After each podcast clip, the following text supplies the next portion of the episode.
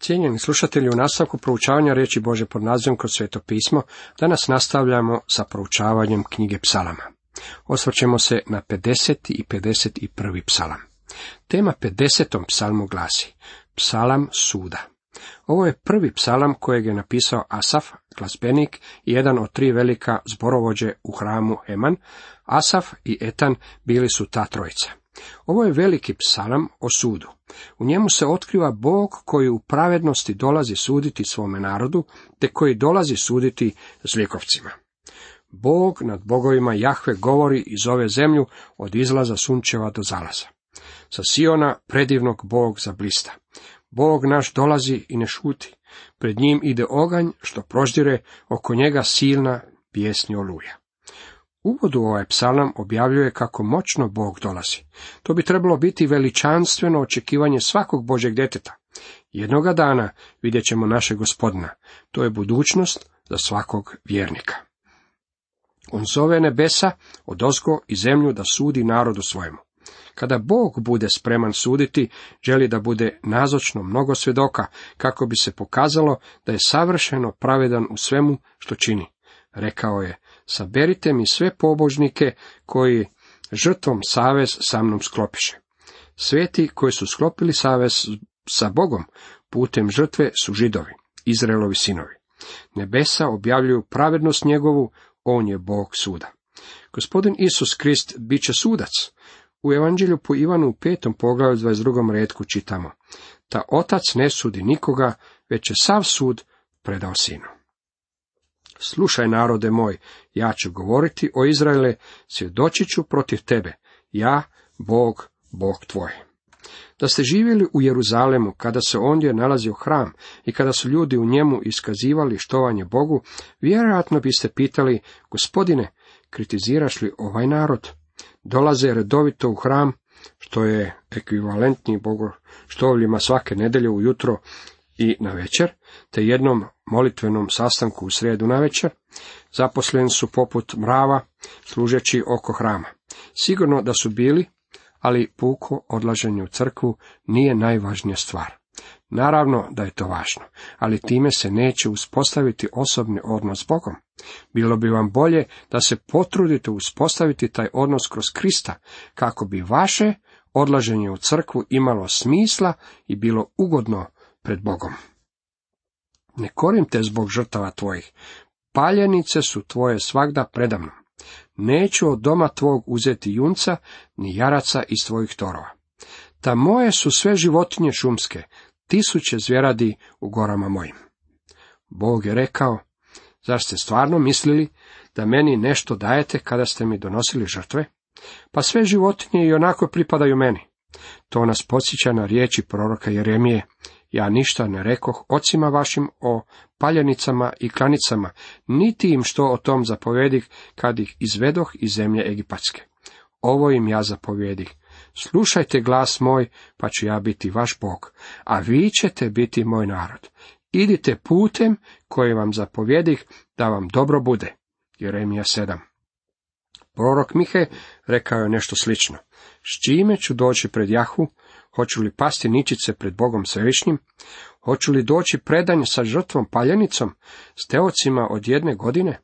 Hoće li mu biti mile tisuće ovnova, tisuće tisuća potoka ulja? Treba li prinijeti sina prvorođenog zbog svoga zločina, plod svoje utrobe zbog grijeha koji sam počinio? Objavljeno ti je čovječe što je dobro, što Jahve traži od tebe, samo čim pravicu, milosrđe ljubiti i smjero se svojim Bogom hoditi.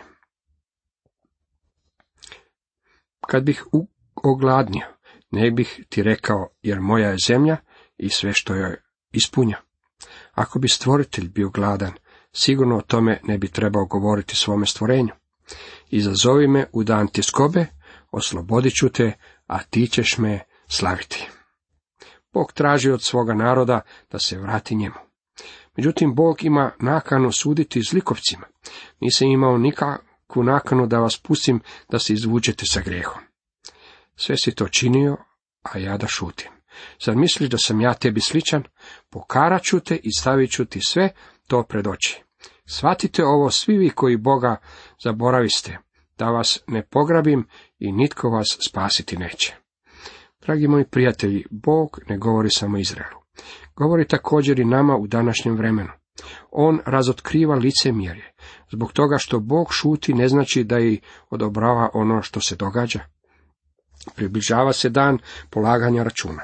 Bog je rekao, pokarat ću te i stavit ću ti sve to pred oči. Bog međutim nikada ne prestaje biti milosrdan, spominje se i put spasenja. Pravom me štuje onaj koji prinosi žrtvu zahvalnu i onomu koji hodi stazama pravim, njemu ću pokazati spasenje svoje. Onomu koji hodi stazama pravim, tko priznaje svoje grijehe Bogu, pokazat će se put spasenja. Cijenjeni slušatelji, toliko iz 50. psalma. U nastavku pogledajmo što nam donosi 51. psalam.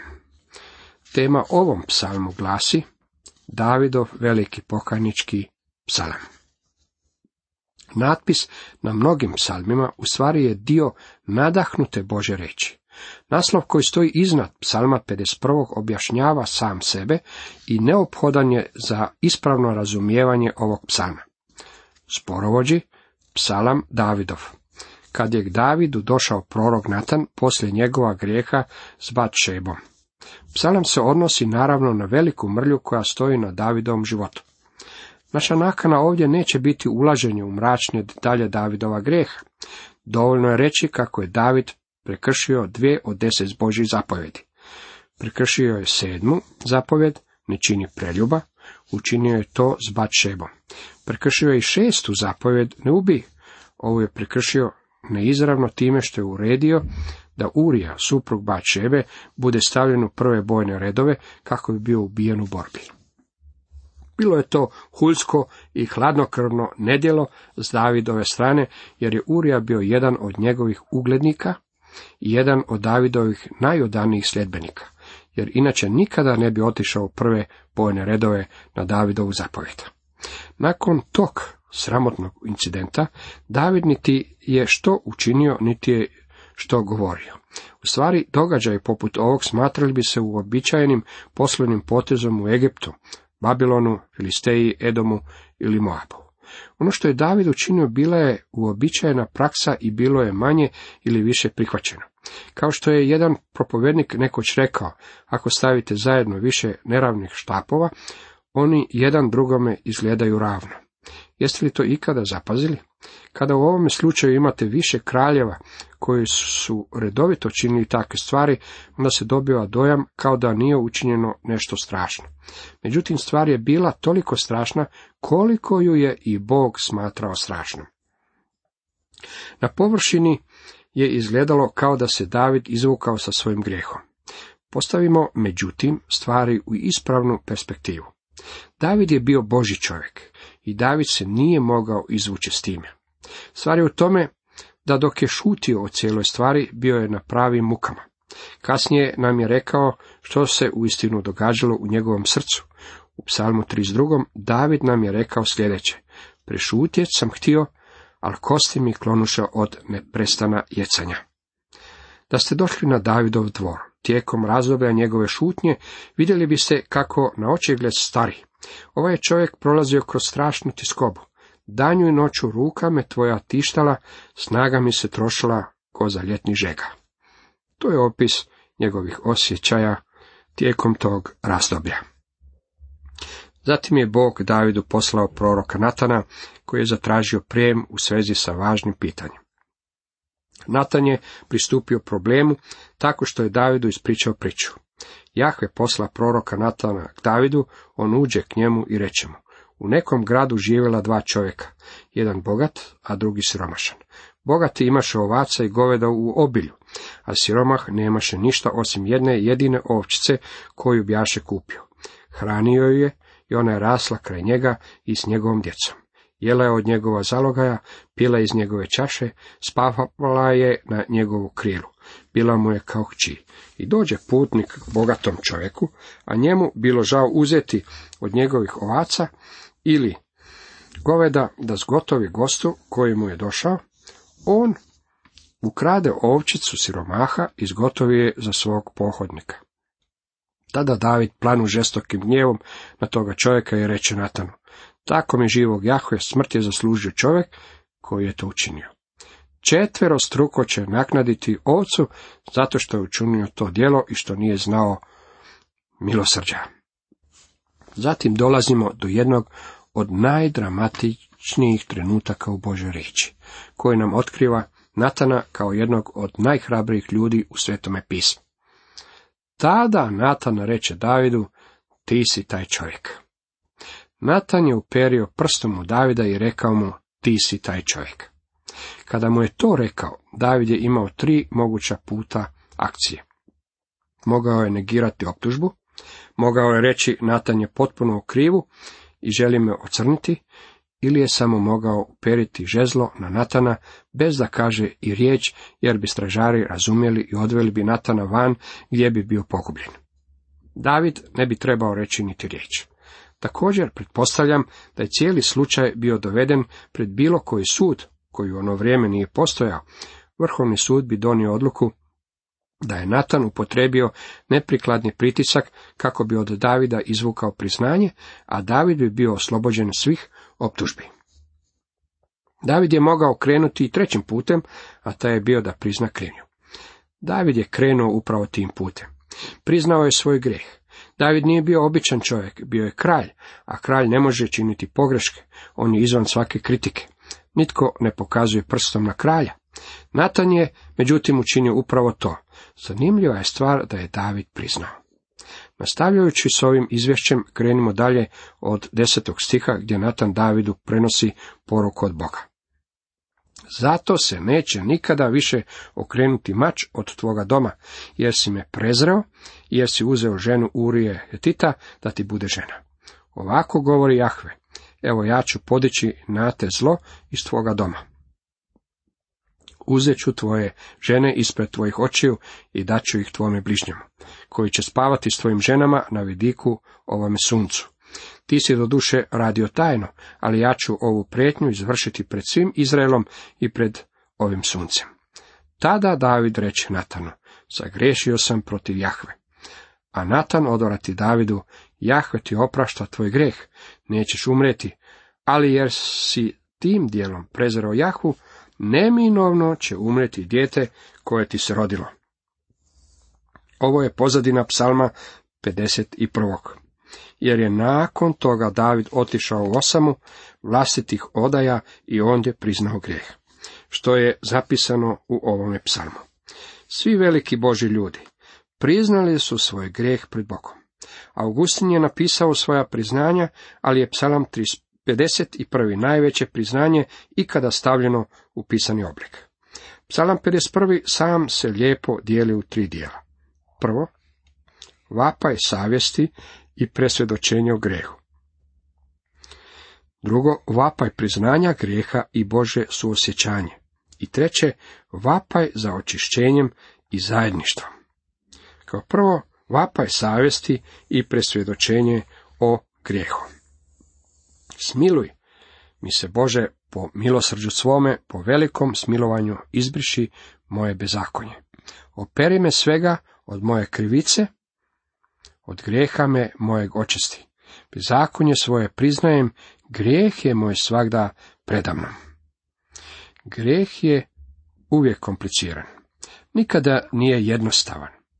David koristi nekoliko riječi kako bi opisao svoj grijeh.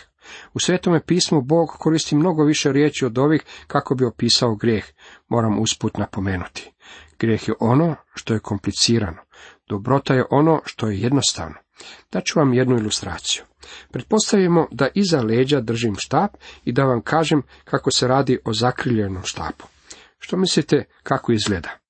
Nitko ne bi mogao točno pretpostaviti kako zapravo izgleda.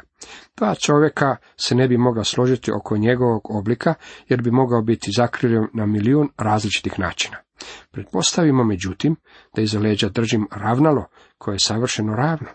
Svatko bi pomislio da izgleda na jedan mogući način. Ne može biti ravno na više od jedan način. Grijeh je taj koji je kompliciran. Dobrota je ona koja je jednostavna.